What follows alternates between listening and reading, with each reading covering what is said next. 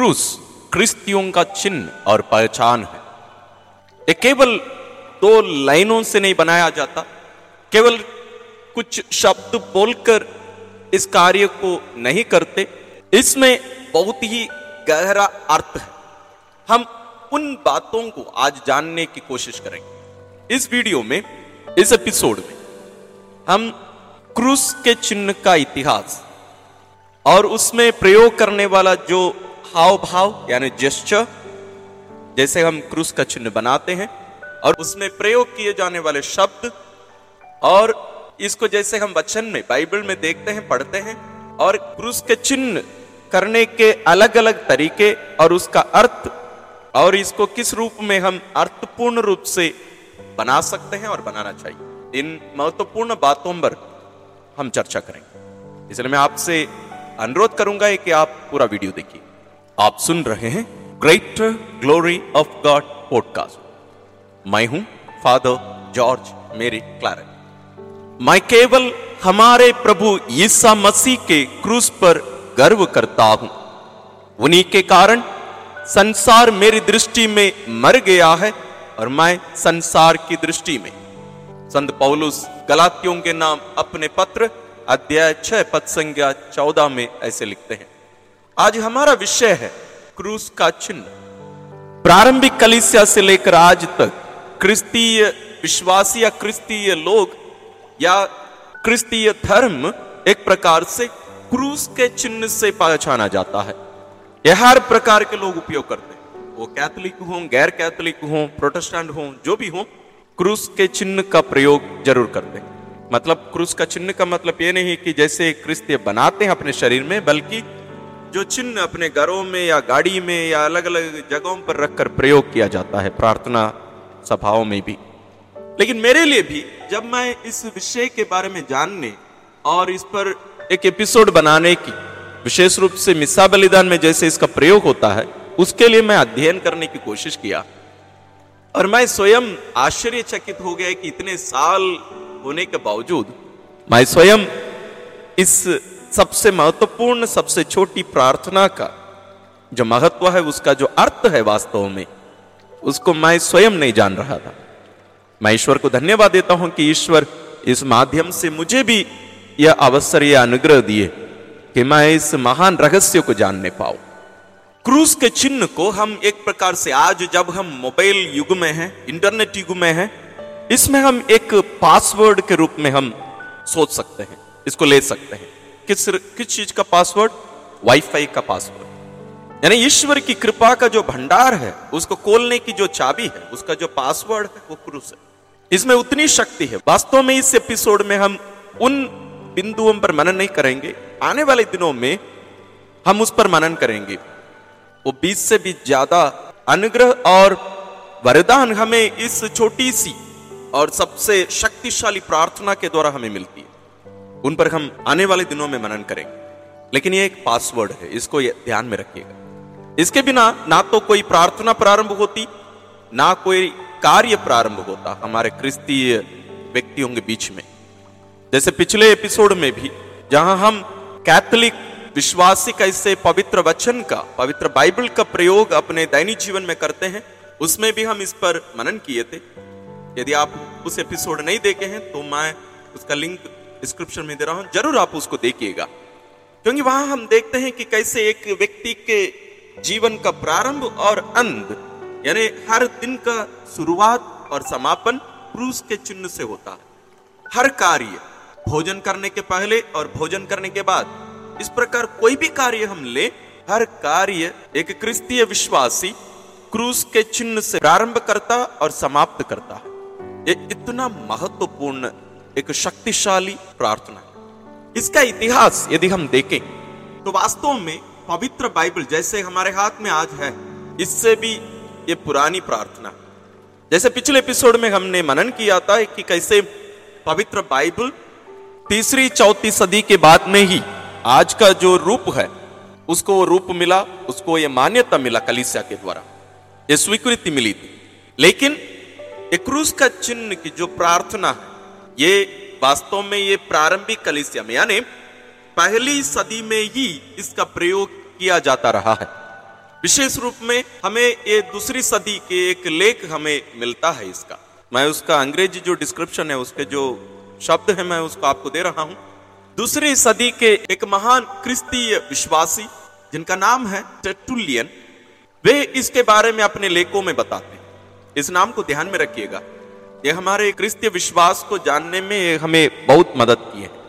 ये बताते हैं कि हम अपने जीवन के हर यात्रा, हर कार्य, हमारे घर आना या जाना, हमारे जूते पहनने में, नहाने के पहले, खाने के समय, मोमबत्ती जलाते समय, लेटते समय बैठते समय और जो भी हम कार्य करते हैं, हम क्रूस के चिन्ह से अपने आप को, विशेष रूप से अपने माते को हम चिन्हांकित करते हैं। यानी क्रूस का चिन्ह हम बनाते हैं। हम सोचते हैं, वास्तव में मैं भी सोच रहा था कि इसका इतिहास क्या होगा, लेकिन इतने विस्तार रूप से कि जैसे हम आज करते हैं, वैसे ही ये प्रारंभिक कलिसिया में रहा है कार्य। इसलिए कैथोलिक विश्वास और कैथोलिक परंपरा जो है, इसलिए इतना मूल्यवान और इतना महत्वपूर्ण इसलिए कैथोलिक कलिसिया वास्तव में न केवल पवित्र बाइबल को बल्कि उसके साथ साथ परंपरागत शिक्षाओं को ले चलती क्योंकि बाइबल की बातों को आपको गहरे रूप से समझना है, सही ढंग से समझना है तो हमें वास्तव में जो पारंपरिक शिक्षाएँ जो हैं, वो भी ज़रूरी है। इसके बारे में हम आने वाले समय में चर्चा करेंगे। मैं इसके अंदर इसको नहीं लेके आना चाहता हूँ, क्योंकि नहीं तो बहुत ज़्यादा लंबा हो जाएगा ये। तो ये बात स्पष्ट है कि ये जो क्रूस का चिन्ह की जो प्रार्थना आज आप और मैं करते हैं या क्रिस्तीय विश्वासी करते हैं, ये कोई नई प्रार्थना नहीं ये बहुत ही पुरानी, विशेष रूप से पहली सदी यीशु के शिष्यों द्वारा और उस समय से प्रारंभ की गई एक प्रार्थना है। ना केवल वो जो शब्द है, वो तो बाइबल में ही पाया जाता है, बल्कि जिस रूप में इसका क्रूस के चिन्ह से हम अपने आप को अंकित करते हैं, चिन्ह जैसे हम बनाते हैं अपने शरीर में, ये भी प्रारंभ से ही रहा है। अब हम देखेंगे कि ये जो क्रूस का चिन्ह की जो प्रार्थना है, इसमें दो भाग है। पहला है, जो हाव भाव यानी जेस्टर्स हम जो बनाते हैं। दूसरा है, जो शब्द हम प्रयोग करते हैं।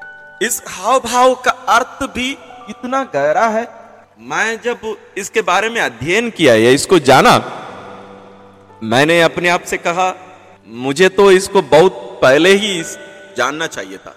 क्योंकि इतना महत्वपूर्ण है इसको। अब देखिए इसके बारे में हम बहुत सारे संतों के लेख से हम देख सकते हैं। लेकिन मैं विशेष रूप से महान संत फ्रांसिस डी सेल्स के लेख से ले रहा हूँ। उसका भी जो अंग्रेज़ी लेख है, मैं आपके लिए स्क्रीन में दे रहा हूँ। आप देख लीजिए, मैं उसका पूरा अनुवाद नहीं कर रहा हूँ। उसमें जो विशेष बिंदु हैं, महत्वपूर्ण बातें हैं, उसको केवल मैं आपको बता रहा हूँ। हम अपने हाथ, अपने माथे पर, अपने फोरहेड पर रखते हैं और कहते हैं, पिता ये बताने के लिए कि जो पवित्र तृत्व का जो पहला व्यक्ति है, वो पिता है। इसलिए हमारा हर कार्य पिता के नाम से प्रारंभ होता है। ना केवल पवित्र तृत्व के, बल्कि पिता के नाम पर। क्योंकि वही शुरुआत। और हम अपने हाथ नीचे अपने छाती के पास, छाती के ऊपर रखकर कहते हैं, और पुत्र। हम इसमें इस सत्य को प्रकट करते हैं कि पुत्र पिता से उत्पन्न हुए हैं। हम हर रविवार और महत्वपूर्ण त्योहारों में, जो धर्मसार, यानी निसिया कॉन्स्टेंटाइन नोपल का जो धर्मसार हम जो बोलते हैं, पढ़ते हैं, या प्रयोग करते हैं, उसमें हम इसके बारे में देखते हैं कि पुत्र पिता से उत्पन्न हुआ है। तो हम पिता अपने माते पर और पुत्र अपने हृदय के पास अपने छाती में अपना हाथ रखकर ये बताते हैं कि पिता से पुत्र उत्पन्न हुआ है। और ना केवल पिता से पुत्र उत्पन्न हुआ है, और ये प्रकट करता है। संत फ्रांसिस डी सेल्स बताते हैं कि ये प्रभु यीशु के शरीर धारण को भी बताता है। ईश्वर नीचे उतर कर आए, मरियम के शरीर में आए, पुत्र ईश्वर। तो ये दोनों बातें, यानी उनका जो पिता से उत्पन्न होने की जो सच्चाई और उनका जो शरीर धारण है, पुत्र ईश्वर और वही पुत्र जो शरीर धारण कर यीशु के रूप में इस धरती पर आए, दोनों बातों को ये जब हम अपना हाथ नीचे अपने छाती पर लेके आकर कहते हैं, और पुत्र, हम इन महान रहस्यों का स्मरण करते हैं और अपना विश्वास भी प्रकट करते हैं। और उसके बाद हम देखते हैं कि हमारा हाथ हम बाएँ कंधे पर रखते हैं और उसके बाद वहाँ से अपना हाथ दाएँ ओर लेके आकर अपने दाएँ कंधे पर रखते हैं।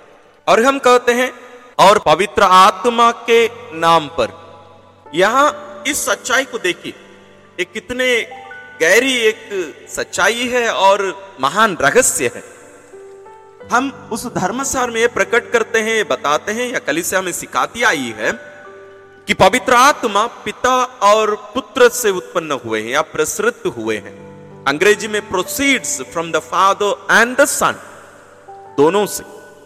और इस महान रहस्य को कलिसिया हमें ऐसे सिखाती है, समझाती है कि वो प्रेम है जो पिता और पुत्र को बाँध के रखता है। पिता और पुत्र के बीच का वो प्रेम संबंध यदि आप उसको समझ नहीं पा रहे हैं तो आप ज़्यादा सोचने की ज़रूरत नहीं है। आप इतना समझिए कि पवित्र आत्मा पिता और पुत्र से प्रसृत हुए proceeds from the father and the son तो उस सच्चाई को हम, यहाँ बताते हैं। इस प्रकार हम देखते हैं कि हम पवित्र तृत्व की सच्चाई को, उस महान रहस्य को हम यहाँ प्रकट कर रहे हैं। और इसके साथ साथ ये जो क्रूस का चिन्ह, हम जानते हैं, क्रूस, जिस पर प्रभु यीशु अपने आप को बलि चढ़ाकर अपना प्रेम पर प्रकट किए तो उस क्रूस के द्वारा जो भी कार्य यीशु संपन्न किए, उस पर हम अपना विश्वास प्रकट करते हैं। और इस प्रकार इस छोटी सी प्रार्थना और इस छोटे से कार्य के द्वारा हम उनके दुख भोग और क्रूस मरण के जो फल हैं, उनको हम याद कर रहे हैं, उसको हम अपनाते जा रहे हैं। इसलिए मैं वो जो उदाहरण दिया था पासवर्ड का वाईफाई का पासवर्ड यानी इस महान कृपा के भंडार का एक छोटे से एक पासवर्ड जिसके द्वारा हमें सारी कृपा दान मिल सकती है। और इसके साथ साथ संत फ्रांसिस डे सेल्स कहते हैं, जब हम बाएँ से यानी लेफ़्ट साइड से राइट साइड की ओर जाते हैं। तो वहाँ हम, हमारे पाप से या शाप जो हमें मिला था शुरू में, उससे हम निकलकर हम ईश्वर की कृपा में, ईश्वर की मुक्ति में हम प्रवेश करते हैं। तो यहाँ से हम एक यात्रा कर रहे हैं। हम बाएँ से दाएँ की ओर जा रहे हैं। हम अंधकार से ज्योति की ओर जा रहे हैं। देखिए कितना गहरा है यार। ये मेरी बात नहीं है। एक महान संत संत फ्रांसिस डी सेल्स का कथन है ये। ये केवल नहीं है, जैसे मैंने कहा, इस प्रकार हम बहुत सारे लोगों का देख सकते हैं। आप और भी जानना चाहते हैं, आप नेट में जाके ढूंढिए। इसकी जो व्याख्या है, क्रूस के चिन्ह का है उसका इंटरप्रिटेशन है ये। या उसका अर्थ हमें जैसे समझना चाहिए, उसको आप बहुत ढूंढ सकते हैं। गूगल करके देखिए, आपको बहुत सारे मिलेंगे। और पुस्तकों में भी मिल सकता है। तो इस प्रकार हम देखते हैं, इस सबसे छोटी प्रार्थना और सबसे छोटे कार्य के द्वारा हम त्रिएक ईश्वर की उस महान रहस्य, पवित्र तृत्व के महान रहस्य और यीशु के मुक्ति कार्यों को हम उसी एक क्षण में ही हम सब कुछ को याद करते हैं, उसका स्मरण करते हैं और अपना विश्वास उस पर प्रकट करके हम उनके कृपा दानों को अपनाते हैं। साथ ही और भी बहुत कुछ होता है उसके साथ। उनको हम आने वाले समय में हम मनन करेंगे। अभी बात ये उठ सकती है कि ये क्रूस का चिन्ह हम जो क्रिस्तीय बनाते हैं, अपने माथे पर, अपने शरीर में, क्या वास्तव में ये बाइबल पर आधारित है? और इसका कोई महत्व हो सकता है? चलिए, उसी पर हम मनन करते हैं। उत्पत्ति ग्रंथ अध्याचार में हम काइन के बारे में सुनते हैं। काइन, यदि आपको जानकारी नहीं है, ये आदम और हेवा का पहला पुत्र है, पहला बेटा है। काइन अपने छोटे भाई हाबिल का वध कर देता है, हत्या कर देता है, जलन के कारण, और ईश्वर इसको दंड देते हैं, जिसके बारे में हम अत्याचार में देख सकते हैं उत्पत्ति ग्रंथ उसमें दंड देते समय ईश्वर कहते हैं पद संज्ञा 12 से 15 मैं पढ़ रहा हूँ, स्क्रीन में भी है, देख लीजिए। यदि तुम उस भूमि पर खेती करोगे तो वह कुछ भी पैदा नहीं करेगी। तुम आवारे की तरह भूमि पर मारे मारे फिरोगे। तब काइन ने प्रभु से कहा, मैं यह दंड नहीं सह सकता। तू मुझे उपजाऊ भूमि से निर्वासित कर रहा है। मुझे तुझसे दूर रहना पड़ेगा। मैं आवारे की तरह पृथ्वी पर मारा मारा फिरूँगा और भेंट होने पर कोई भी मेरा वध कर देगा। पद संज्ञा पंद्रह में ईश्वर कहते हैं, नहीं, जो काइन का वध करेगा, उससे इसका सात गुना बदला लिया जाएगा। कहीं ऐसा ना हो कि काइन से भेंट होने पर कोई उसका वध करे। इसलिए प्रभु ने काइन पर एक चिन्ह अंकित किया। ईश्वर ने काइन पर एक चिन्ह अंकित किया। ये चिन्ह उन्हें वास्तव में एक नई पहचान देता है, उन्हें दूसरों से बचाता है, दूसरों से अलग करके रखता है। इस बात को ध्यान में रखें हम। यह एक घटना है जो हम बाइबल में पाते हैं। यानी ये जो चिन्ह है वो उस व्यक्ति को दूसरे व्यक्तियों से अलग करके दिखाता है, दर्शाता है। दूसरी बात है, वो चिन्ह उस व्यक्ति का ईश्वर के साथ संबंध को प्रकट करता है। यानी ईश्वर उसकी रक्षा करता है। भले वो हत्यारा है, फिर भी ईश्वर उसकी रक्षा करता है। ये कहीं ना कहीं, ये जो मुक्तिकारी है ईश्वर का, उसकी एक पूर्वाभास हम भी जो पापी हैं, हत्यारे हैं ईश्वर अपने पुत्र के उस क्रूस के द्वारा हमें मुक्ति दिलाए और उसके चिन्ह से हमें अंकित किए हैं। इसके बारे में आगे जब हम जाएँगे, तब आप और भी गहरे रूप से इस बात को समझेंगे। दूसरा है निर्गमन ग्रंथ, अध्याय बारह। ये पूरा अध्याय पास्का भोज के बारे में। रात को पास्का का जो भोजन के बारे में ईश्वर मूसा और इसराइलियों को जो आदेश दे रहे थे, वहाँ मिस्र देश में, उसके बारे में है। वहाँ ईश्वर उन्हें आदेश देते हैं। जो मेमना रहेगा, उसका रक्त उन्हें चौकट पे लगाना था। वो एक चिन्ह था। निर्गमन ग्रंथ अध्याय बारह पद संज्ञा सात में लिखा है, जिन घरों में मेमना खाया जाएगा, दरवाजों की चौकट पर उसका लोहू पोत दिया जाए। पद संज्ञा तेईस में लिखा है, प्रभु देश का परिभ्रमण करते हुए मिस्रियों को मार डालेगा।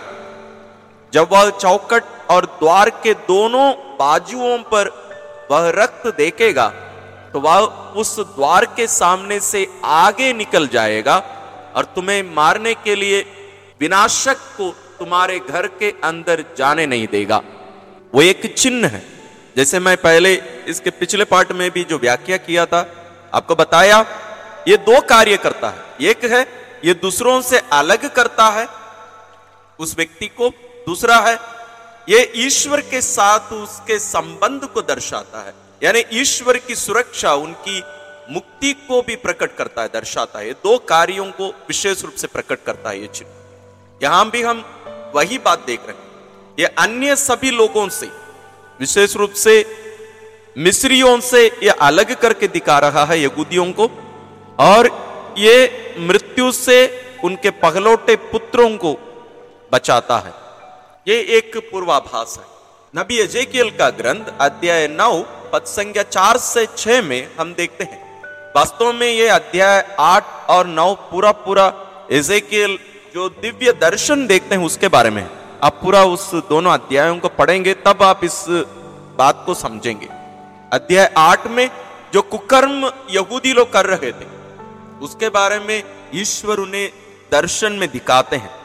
एजेकियल को ले जाकर दिखाते हैं, देखो ये क्या क्या हो रहा है इधर। अध्याय नौ में वो बताते हैं कि वो जो कुकर्म नहीं है, जो अच्छे लोग हैं उनमें से, वे कैसे बचाए जाएँगे अध्याय नौ, पद संख्या चार से छह, मैं आपके लिए पढ़ रहा हूँ। और उससे कहा, नगर के आर पार जाओ, सारे यरूशलेम में घूमकर उन लोगों का पता लगाओ, जो वहाँ हो रहे विभत्स कर्मों के कारण रोते और विलाप करते हैं और उनके मस्तक पर ताव अक्षर का चिन्ह अंकित करो। इस पद संख्या चार में हम देखते हैं कि जो कुकर्म नहीं करते हैं और उन कुकर्मों के कारण विलाप करते हैं, उनके माथे पर, उनके मस्तक पर ताव अक्षर। ताव अक्षर मतलब ये जो इब्रानी भाषा है, उसका एक अक्षर है उसका चिन्ह क्रूस जैसे या एक्स जैसे, अंग्रेज़ी का जो एक्स है, उस प्रकार होता है। उसको कभी क्रूस के जैसे भी उसको लिख सकते हैं लोग। तो वो है ताव। पत्संग पाँच में लिखा है, मैंने उससे दूसरे से यह कहते सुना, इसके पीछे पीछे चलो, और सभी निवासियों को दया किए बिना मारो, कोई बच ना पाए। आगे पत्संग छह में, तुम बूढ़ों नव युवकों और नव युवतियों को दूध मुहे बच्चों और स्त्रियों को दया किए बिना मारो। किंतु जिन पर ताव अक्षर का चिन्ह अंकित है, उन पर हाथ मत लगाओ। मंदिर से शुरू करो। उन्होंने पहले मंदिर के सामने के बुढ़ों को मार डाला। देखिए, यहाँ भी वो जो चिन्ह है, उसी कार्य के लिए प्रयोग किया जा रहा है। लोगों को अलग करके चिन्हांकित करने और उन्हें आने वाली मृत्यु से, कष्ट से और दंड से बचाने के लिए। यहाँ भी उनके माथे पर वो चिन्ह लगाया गया, मुहर लगाई गई। आप सोच रहे होंगे, ये सब बातें पुराने विधान में नहीं, नए विधान में भी है। प्रकाशना ग्रंथ अध्याय सात पद संज्ञा दो से चार में हम पढ़ते हैं, मैंने एक अन्य दूत को पूर्व से ऊपर उठते देखा जीवंत ईश्वर की मुहर उसके पास थी। कौन सा मुहर? जीवंत ईश्वर की मुहर उसके पास थी। और उसने उन चार दूतों से, जिन्हें पृथ्वी और समुद्र को उजाड़ने का अधिकार मिला था, पुकार कर कहा, जब तक हम अपने ईश्वर के दासों के मस्तक पर मुहर ना लगाए, तब तक तुम ना तो पृथ्वी को उजाड़ो, ना समुद्र को और ना वृक्षों को।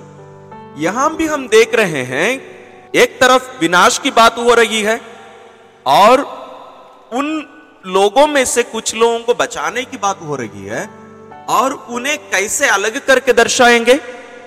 उनके माथे पर एक मुहर लगाई जाएगी। अध्याय नौ में, प्रकाशना ग्रंथ में ही, अध्याय नौ में हम देखते हैं पद संज्ञा तीन और चार में उस दुए में से टिट्टियाँ पृथ्वी पर उतरी और उन्हें पृथ्वी के बिचुओं जैसी शक्ति प्रदान की गई। उन्हें यह आदेश मिला कि वे घास अथवा किसी पौधे या वृक्ष को हानि नहीं पहुंचाएँ, बल्कि केवल उन मनुष्यों को जिनके माथे पर ईश्वर की मुहर नहीं लगी हो। देखिए यहाँ, एक पहचान है ये।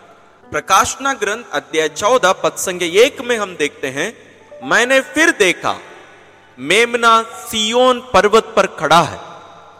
उसके साथ एक लाख चौवालीस हज़ार व्यक्ति हैं, जिनके माथे पर उनका नाम और उनके पिता का नाम अंकित है। उन लोगों के माथे पर, यानी जो मेमने के साथ खड़े होंगे, उनके माथे पर मेमने का और उसके पिता का नाम अंगित है। आगे और हम देखते हैं। प्रकाशना ग्रंथ अध्याय 22 पद संज्ञा तीन से पाँच में हम देखते हैं, वहाँ कुछ भी नहीं रहेगा जो अभिशाप के योग्य हो। वहाँ ईश्वर और मेमने का सिंहासन होगा। उसके सेवक उसकी उपासना करेंगे। वे उसे आमने सामने देखेंगे और उसका नाम उनके माथे पर अंकित होगा। वहाँ फिर कभी रात नहीं होगी। उन्हें दीपक या सूर्य के प्रकाश की ज़रूरत नहीं होगी, क्योंकि प्रभु ईश्वर उन्हें आलोकित करेगा और वे युग युगों तक राज्य करेंगे। इन पाठों से हम ये पाते हैं कि ईश्वर अपने प्रिय जनों के माते पर या जो कोई मुक्ति प्राप्त करेंगे, उनके माते पर एक विशेष चिन्ह से उन्हें अंगित करते हैं। और ये जो प्रथा है, ये जो कार्य है, इसको कलीसिया अपने प्रियजनों से, अपने सदस्यों से, अपनी संतानों से कहती है, हमें क्रूस के चिन्ह से अपने आप को अंगित करने की ज़रूरत है। इसलिए माथे पर भी अलग से क्रूस का चिन्ह बनाया जाता है। जैसे हम मिसा बलिदान के समय सुसमाचार के पहले हम अपने माथे, अपने होठों और अपने छाती पर हम क्रूस का चिन्ह बनाते हैं, अंगूठे के सहायता से। ये वास्तव में हिंदी भाषी क्षेत्रों में ज़्यादा प्रचलन में नहीं है, लेकिन अन्य क्षेत्रों में जहाँ क्रिस्तीय विश्वास पहले से ही फैला हुआ है, यदि हम वहाँ जाएँ तो आप देखेंगे कि क्रूस के चिन्ह के साथ साथ उसका भी प्रयोग करते हैं लोग। सुबह उठना, लेकिन जितना क्रूस का चिन्ह हमारे शरीर में अंगित करते हैं, उतने ज़्यादा नहीं उपयोग करते हैं। फिर भी इसका प्रयोग, जैसे चर्च में प्रार्थना के लिए जाएँ, सुबह उठें, रात को सोने के पहले प्रार्थनाओं के समय इसका प्रयोग होता है। और मैं इसका हिंदी अनुवाद भी देख रहा था, कहीं इसका हिंदी अनुवाद भी मुझे नहीं मिला। हो सके तो हम आने वाले समय उसके बारे में हम मनन करेंगे, उसको हम अनुवाद करके प्रयोग करेंगे। तो ये रहा वो जो चिन्ह का प्रयोग किया जाता है। अभी तक हम चिन्ह के बारे में मनन किए हैं। अभी हम जाते हैं वो जो शब्द का प्रयोग किया जाता है, जो नाम हम लेते हैं, जो हम प्रार्थना बोलते हैं, जो शब्दों का प्रयोग किया जाता है, वो है पिता और पुत्र और पवित्र आत्मा के नाम पर। आमेन। हम इसके पहले प्रभु यीशु के नाम की शक्ति के बारे में, हम इसके पहले एक वीडियो बनाए हैं। आप ज़रूर उसको देखिए। नाम का अर्थ क्या होता है, हम वहाँ विस्तार रूप से मनन किए हैं। यदि आप उसको नहीं देखेंगे, आप ज़रूर देखिएगा। उसका लिंक हम डिस्क्रिप्शन में दे रहे हैं। नाम उस व्यक्ति को प्रस्तुत करता है। जब आप किसी का नाम ले रहे हैं उस नाम के साथ वो व्यक्ति वहाँ वास्तव में प्रस्तुत हो जाता है। किसी का नाम उस व्यक्ति को प्रकट करता है और उस व्यक्ति का जो महत्व है, हमें उस नाम से पता चलता है। तो हम यहाँ बात कर रहे हैं ईश्वर के नाम की। पवित्र बाइबल में हम देखते हैं कि जब भी लोग ईश्वर की आराधना करने जाते थे, तब ईश्वर का नाम लेते थे। इसलिए ईश्वर अपनी आज्ञा में भी दिए हैं अपने ईश्वर का नाम व्यर्थ ना लेना।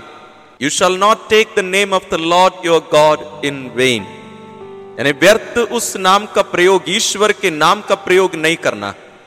विशेष रूप से ईश्वर की आराधना में ईश्वर का नाम हमें लेने की ज़रूरत है। और ये आराधना, प्रार्थना और ईश्वर की जो बलि है, कलवारी बलि, उसको भी प्रकट करता है वास्तव में। और हम पुराने विधान में बहुत सारे जगहों पर इसके बारे में हम देख सकते हैं। आदम का पुत्र सेत, जो तीसरा पुत्र है, वो ईश्वर का नाम लेते हुए अपना जीवन यापन किया। इसके बारे में हम पढ़ सकते हैं उत्पत्ति ग्रंथ अध्याय चार, पद संख्या छब्बीस में।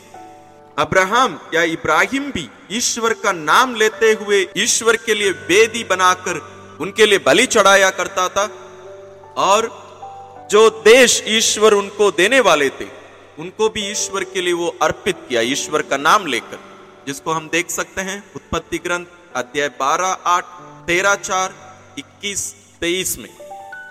और उनका पुत्र इसहाक भी यही करते हैं। वो ईश्वर का नाम लेते हुए, ईश्वर के नाम के लिए एक वेदी बलिवेदी बनाए। उत्पत्ति ग्रंथ, अध्याय 26 पद संज्ञा पच्चीस। और हम स्तोत्र ग्रंथ में इसके बारे में बार बार सुनते हैं। ईश्वर का नाम लेकर हम ईश्वर की स्तुति करें। स्तोत्र ग्रंथ अध्याय 148 पद संख्या तेरह, अस्सी अट्ठारह एक सौ पाँच, एक, चौवन, एक एक सौ चौबीस, आठ, विशेष रूप से। मैं उसको पढ़कर सुनाना चाहूँगा। प्रभु का नाम ही हमारा सहारा है। उसने स्वर्ग और पृथ्वी को बनाया है। अभी तक हम इस नाम के, ईश्वर के नाम के बारे में जो कह रहे थे, उस एक ही वचन से हमें स्पष्ट होता है। प्रभु का नाम ही हमारा सहारा है। मतलब प्रभु ही हमारा सहारा है। लेकिन जब हम उनका नाम लेते हैं, वहाँ ईश्वर साक्षात हमारे लिए उपस्थित हो जाते हैं। जैसे मान लीजिए आप घर में कुछ काम कर रहे हैं या कहीं भी, आप किसी व्यक्ति का नाम लेकर उनसे सहारा मानते हैं, उनसे आप कुछ मदद मांग रहे हैं आप देखते हैं वो व्यक्ति तुरंत आ जाता है आपके पास। अरे, हम यहाँ बात कर रहे हैं ईश्वर के नाम को लेने के बारे में। इसलिए यीशु ने कहा, तुम प्रार्थना में मेरा नाम लेकर जो कुछ मांगोगे, मेरे पिता तुम्हें वही प्रदान करेगा। Whatever you ask in my name the father will grant अरे, हम बात कर रहे हैं कोई साधारण नाम के बारे में नहीं, ईश्वर के नाम के बारे में। सबसे शक्तिशाली नाम के बारे में। और वास्तव में क्रूस का चिन्ह बनाते समय हम, हमारा दाएँ हाथ और इसकी उंगलियों को कैसे प्रयोग करते हैं, ये अलग अलग जगहों पर अलग अलग परंपराओं में अलग अलग रीति से प्रयोग किया जाता है। विशेष रूप से तीन प्रमुख तरीका है जो लोग प्रयोग करते हैं। रोमन कैथोलिक चर्च में हम देखते हैं कि पाँचों उंगलियों को खुला रखकर पाँचों उंगलियाँ हमारे माथे पर लगना है। वास्तव में मैं भी स्वयं भी अनुभव किया हूँ कि मैं ऐसे उपयोग नहीं करता हूँ। ये चार उंगलियाँ माथे पर जाता है। ये पांचवा बच जाता है।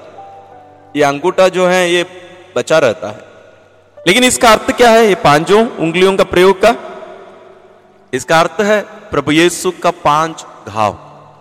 क्रूस पर उनको जो पाँच घाव प्राप्त हुआ, उनके क्रूस मरण के समय, उनके दुख भोग के द्वारा उनको यह प्रकट करता है। और आप कुछ अन्य जो कैथलिक चर्चेस हैं, जैसे ईस्टर्न चर्चेस या ओरिएंटल चर्चेस हम जो कहते हैं, जैसे सीरो मलाबार, सीरो मलंगरा और भी बहुत सारे कैथलिक चर्चेस हैं, रोमन कैथलिक चर्च को छोड़कर, उनमें सामान्य रूप से ये जो तीन उंगलियों को, यानी अंगूठा और दूसरा, तीसरा, तीन उंगलियों को लेकर एक साथ पकड़ना और ये जो चौथा और पांचवा उंगलियों को हथेली पर दबा कर रखना और ऐसे ही क्रूस का चिन्ह बनाना ये दो विशेष बातों को प्रकट करता है। ये तीन उंगलियाँ त्रिय की ईश्वर को प्रकट करता है, उन पर हमारे विश्वास को। और ये जो दो उंगलियाँ जो हथेली पर दबा के रखी गई हैं, वो इस सत्य को प्रकट करती हैं कि यीशु पूर्ण रूप से ईश्वर है और पूर्ण रूप से मनुष्य है। उनके दोनों स्वभावों को प्रकट करता है। और कहीं कहीं अंगूठा और दूसरा या तीसरी उंगली, या कहीं कहीं सबसे छोटी उंगली का भी प्रयोग किया जाता है, एक साथ रखकर क्रूस का चिन्ह कहीं कहीं जैसे बैसानडेन ट्रेडिशन और कहीं कहीं उसका उपयोग करते हैं। वो प्रभु येसु के ईश्वरीय स्वभाव और मानव स्वभाव, यानी एक ही व्यक्ति में दोनों स्वभाव होने के सत्य को, सच्चाई को प्रकट करके उस प्रकार अपनी उंगलियों का क्रूस का चिन्ह बनाने के लिए प्रयोग करते हैं। ऐसे सामान्य रूप से क्रूस का चिन्ह तीन रूप में, माने हाथ, हमारा दाएँ हाथ जो है, जब हम क्रूस का चिन्ह बनाते हैं, हमारी उंगलियों को इस रूप में रखकर भी प्रयोग करते हैं। इसको भी हम ध्यान में रखें। तो अगली बार जब भी आप क्रूस का चिन्ह बनाएँ, इन सभी बातों को ध्यान में रखें। अब हम ये देखें कि कैसे हम इस प्रार्थना को अर्थपूर्ण रूप से और सतर्कता के साथ भी हम इसका प्रयोग करें। सामान्य रूप से हम देखते हैं, हम चर्च में भी देखते हैं, लोग प्रार्थना के लिए आते हैं, जाके घुटने तो फेंकते हैं और क्रूस का चिन्ह ऐसे बनाते हैं, पता नहीं क्या हाथ कहाँ जा रहा है। मैं हाल ही में ही मेरे एक विश्वासी को रोककर उनसे कहा, आप क्रूस का चिन्ह बनाइए। क्योंकि मैं उनको बहुत जल्दी से बनाते हुए देखा। तो मैं पाया है कि उनको स्पष्ट पता नहीं चल रहा है कि हाथ पहले बाएँ तरफ़ जाना है कि दाएँ तरफ़ जाना? क्योंकि हमारी एक आदत हो गई कि हाथ कहाँ जा रहा है पता नहीं। वास्तव में ये प्रार्थना, ये परम शक्तिशाली प्रार्थना उस रूप में प्रयोग करने के लिए नहीं। है यानी इसका प्रयोग हम कैसे करते हैं, वो हमें बताता है कि हम उसको कितना महत्व देते हैं। यदि हम इस प्रार्थना को महत्व नहीं देते हैं तो हमें उसका फल नहीं मिलेगा। इतनी शक्तिशाली प्रार्थना है, आप देखिए। जब हम इसको मनन करते हुए आ रहे हैं, जैसे मैंने भी कहा, मैं भी इतने गहरे रूप से इसको कभी जाना नहीं था। वो हमें ध्यान में रखने की ज़रूरत है कि अगली बार जब भी हम इस प्रार्थना का प्रयोग करें, हो सके तो हम अपनी आँखें बंद करें। यदि आप गाड़ी चलाते जा रहे हैं, कहीं आप चर्च को देख लिए, कहीं कहीं हमारे विश्वासी करते हैं, चर्च को देख लिए, आप क्रूस का चिन्ह बनाना चाहते हैं, आप आँख बंद मत करिएगा, नहीं तो मुश्किल हो जाएगा, क्योंकि कहीं कहीं मैं ऐसे भी सुना लेकिन जब हम क्रूस का चिन्ह बनाए, हम अपनी आँखें बंद करें, जितना हो सके। और जब हम पिता का नाम ले रहे हैं, हम विश्वास के साथ अपने आप से कहें, और सचेत मन से, पूरा कॉन्शियसनेस में रहकर अपने आप को याद दिलाकर हम ये प्रार्थना तो इस वीडियो में, इस एपिसोड में हम क्रूस के चिन्ह के बारे में हम गहरे रूप में जानने का प्रयत्न किया, कोशिश किया, और ये जो बातें हमने सुनी, सीखी इनको भी हम ध्यान में रखें। जब हम पिता का नाम लेते हैं, उसका अर्थ क्या है? जब हम पुत्र का नाम ले रहे हैं, उसका अर्थ क्या है? और पवित्र आत्मा के नाम पर जब हम बोलते हैं, उसका अर्थ क्या है? इन सबको यदि हम ध्यान में रखकर यदि हम करें, मैं विश्वास करता हूँ कि हमारा क्रिस्तीय जीवन और विशेष रूप से जो प्रार्थना हम कर रहे हैं, सबसे छोटी और सबसे शक्तिशाली प्रार्थना। ये शायद हम और भी गहरे रूप से अनुभव करके करेंगे और हमें उसका फल प्राप्त होगा। और इसके द्वारा हम क्या क्या प्रकट करते हैं, बताते हैं, उसको हम आने वाले समय में मनन करेंगे, जानेंगे। आप उसको भी जानेंगे तो आपको पता चलेगा, क्या क्रूस का चिन्ह का अर्थ इतना गहरा है? और इतने अलग अलग तरीके से हम इसको समझ सकते हैं क्या?